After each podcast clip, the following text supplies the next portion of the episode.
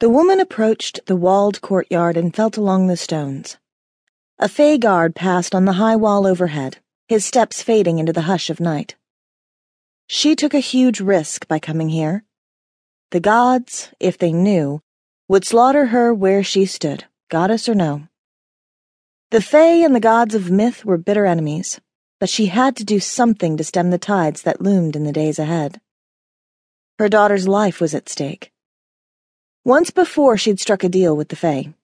No one knew of it, and for the sake of all involved, it was better this way. Her cloak shrouded her face, and for that she was grateful. No one must know who she came to see and for what purpose. Mirilla would be alone now, hidden in the shadows, waiting. The Fae remained unpredictable at best. So much rode on the line. The gods and goddesses of Olympus were a jealous breed, and what she was about to do would throw all caution to the winds. For the better, she hoped. War approached the Fae, leaving her responsible for ending it.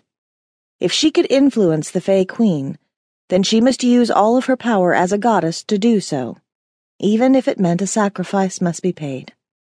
Her shaking hand pressed the lever, and the stone gave way to a secret passage into the Fae City. She entered the small alcove quickly, sealing the door behind her. She had come this way so many times before, but on a completely different errand. Bile burned in the back of her throat as the reality of what she was about to do hit her. It would change. All of it. And it would be her doing.